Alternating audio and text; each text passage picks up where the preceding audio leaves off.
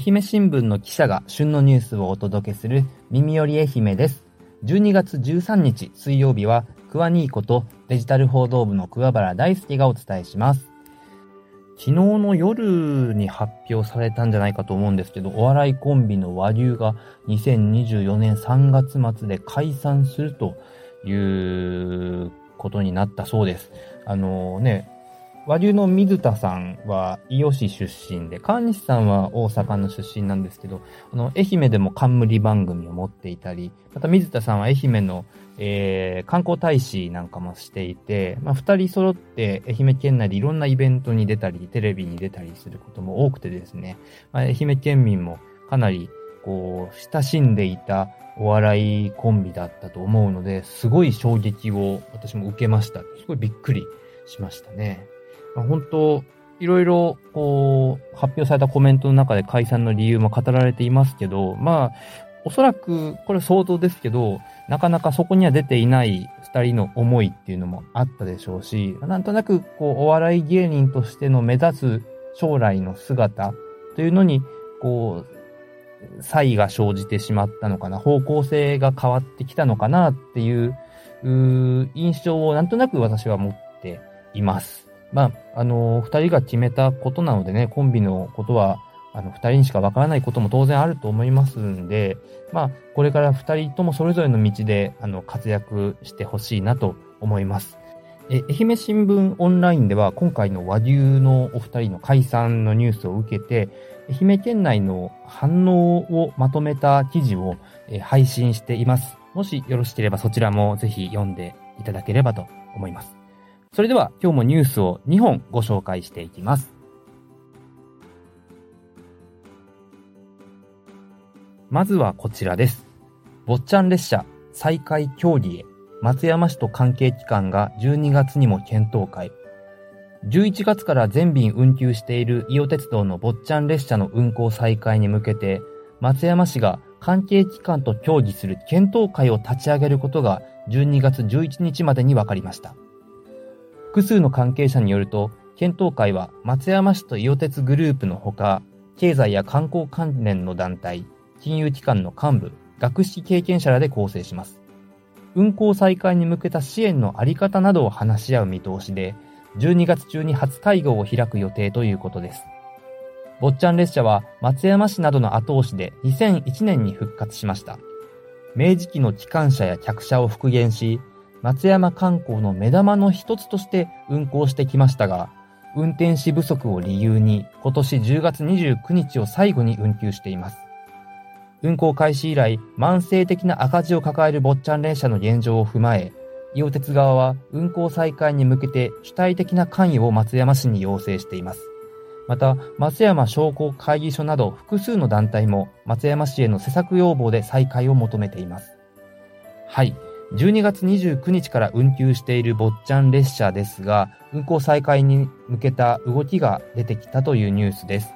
えー、松山市が関係機関と運行再開に向けた支援のあり方などを話し合う検討会を立ち上げるということなんですね。坊ちゃん列車はさっき記事でも触れた通り2001年に復活をして、道後温泉駅と松山市内を結んでいました。明治期の機関車や客車を復元した車両で、まあ、その、えー、明治の香りがする車両が走る風景は観光客だけではなくて多くの松山市民にも親しまれていたと思います。伊予鉄グループの清水一郎社長は10月下旬に愛媛新聞の取材に対して人手不足が深刻な状況、坊ちゃん列車の全面運休は公共交通を守る観点から電車やバスなど生活路線の維持を優先するための苦渋の決断だったと語っています。また、清水社長はこの取材の際、運休への反響の大きさについて、20年以上運行し続け、松山の観光の顔になっていると実感したと述べた一方で、2001年の復活以来赤字が続き、車両の老朽化でメンテナンス費用もかさんでいるとして、松山市の観光部署にもこれまで厳しい状況を伝えてきたが、今回はさらに人手不足の問題もあり、決断せざるを得なかったと話していました。この問題、松山市議会でもですね、え取り上げられています。12月1日の市議会一般質問では複数の議員が坊ちゃん列車の、え、運行再開について、え、質問をしました。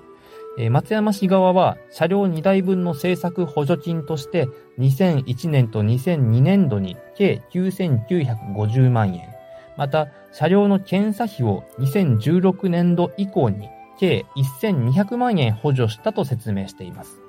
運行開始からの22年間で約177万8000人が乗車し、観光客の誘客につながっていると評価する一方で、運行再開に向けては、松山の重要な観光コンテンツと位置づけ、伊予鉄と協議を継続し、有効な支援策を検討したいとしています。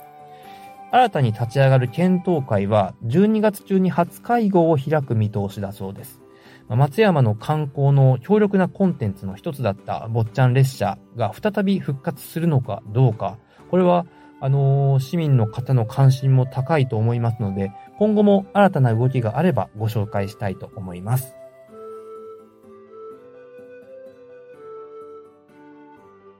続いてはこちらです。天火事シュバルゴ、ネギがないと、松山にポケモンマンホール登場。人気ゲームポケットモンスターシリーズのキャラクターをデザインしたマンホール蓋、ポケフタが12月11日、松山市内の2カ所に設置されました。それぞれ異なるデザインで、松山市の花である椿など、松山にちなんだ風景とともに、キャラクターが2種類ずつ描かれており、松山市は観光振興の一助とする考えです。ポケフタはゲームのプロモーションやグッズ展開などのプロデュースを手掛ける企業、ポケモンが2018年から全国の自治体に寄贈しており、愛媛県内では初めてです。今回を含めて31都道府県に322枚設置され、すべてオリジナルデザインということです。松山市内で設置されたのは、松山市大街道2丁目の大街道商店街一番町入り口と、松山市旭ヶ丘1丁目の松山総合公園展望塔前です。いずれも直径約63センチで、椿の花のほか、大街道には市内電車などとポケモンのアマカジ、アマージョの2種類、計3体。総合公園には展望塔などとともに、ポケモンのシュバルゴ、ネディガナイトの2体が描かれています。12月12日には大街道商店街でお披露目会があり、松山市の西村秀則産業経済部長が、ポケモンの人気は国籍、性別、年齢もボーダーです。国内外のファンなど多くの人が松山を訪れるきっかけにしたいと述べました。はい。松山市内の2カ所にポケモンが描かれたマンホールの蓋が設置されたというニュースをご紹介しました。えー、株式会社ポケモンという企業があって、まあ、あの、よく株ポケってあの訳、訳されているんですけど、その株ポケがマンホールの蓋を自治体に寄贈する取り組みをしていたのは正直私知らなくて、あの、へこんなことやってたんだなとびっくりしました。えっと、記事についている写真を見ていただければと思うんですが、松山市内に設置されたマンホールの蓋2枚には、えアマカジ、アマージョ、シュバルゴ、ネギガナイトという計4体のポケモンが描かれています。いずれも、あの、結構人気の高いポケモンだと思います。でちょっと余談ですが、特にネギガナイトは、人気が非常に高いのかなと思っていて、というのも、1996年に、あの、ポケモンゲームの第1作目が発売されていますが、これがポケモン赤、もしくはポケモン緑の2種類なんですが、その時から登場しているカモネギというポケモンの名前を聞いたことある人も多いと思うんですが、このカモネギが進化したのがネギがナイトなんですね。で、最近ポケモンをやっていない人からすると、え、カモネギって進化するの？って思われると思うんですが、あの、するんです、進化を。あの、2019年に発売されたゲーム、ポケモンソードシールドというのがありますが、あの、カモネギの初登場から23年の時を経て、このソードシールドでついに進化が実装されました。ネギガナイトはあのゲームの中で、ネギガナイトだけが使える専用の技もあって、まあ、相当強いポケモンに、えー、仕上がっております。で、あ、ちょっとポケフタの話題にごめんなさい、戻りますが、えっ、ー、と、このポケフタ、ちなみに四国では、徳島と高知にはないんですが、えー、香川県にはすでにあって、しかもなんと18枚も設置されているんですね。これ香川県があの人気ポケモンのヤドンを、えー、うどん県 PR 団というのに任命して、あの、タイアップして観光 PR をしている一環のようで、えー、18枚全部ヤドンが書かれていました。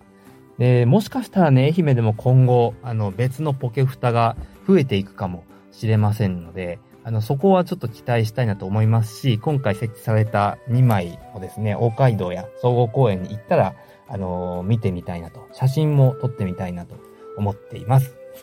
えー、以上、私が選んだニュースでした。今日紹介した記事は、愛媛新聞オンラインで読むことができます。チャプターや放送の詳細欄に記載している URL からアクセスしてみてください。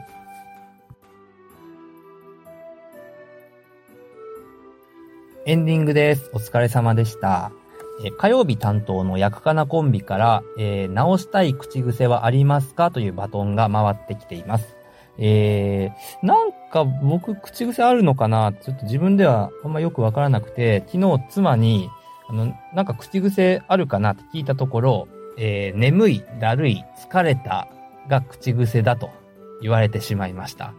えー、反省しないといけないですね。そう言われると、確かに自覚はあります。あの、家だと気が抜けちゃうので、ついつい、あー、眠い、だるい、疲れた、とかって言っちゃうんですよね。しかも3つ続けて言うんですよ。おそらく私。なんで、こう、良くないなと思ってですね。これ心の声なんですよね。だから言葉にして出すことで、こう、ストレスも一緒に吐き出している面もあるんですが、まあ、妻からするとね、聞いていて気分のいいものでは、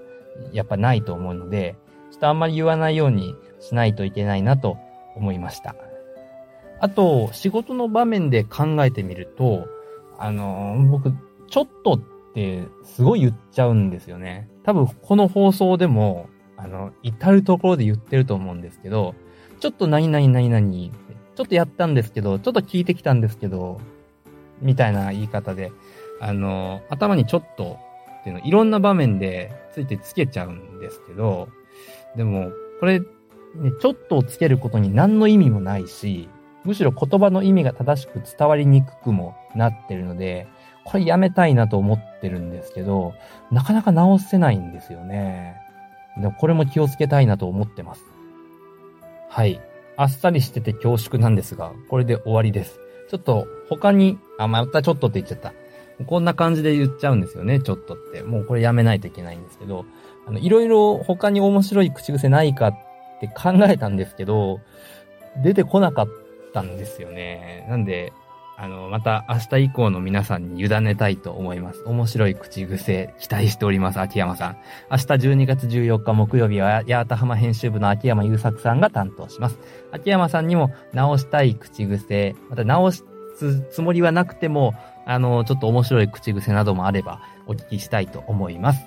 では、今日の番組はここまでです。最後まで聞いていただきありがとうございました。この番組は平日は毎日旬のニュースをお届けします。ぜひフォローよろしくお願いします。お相手は愛媛新聞社デジタル報道部の桑原大輔でした。それでは、また明日。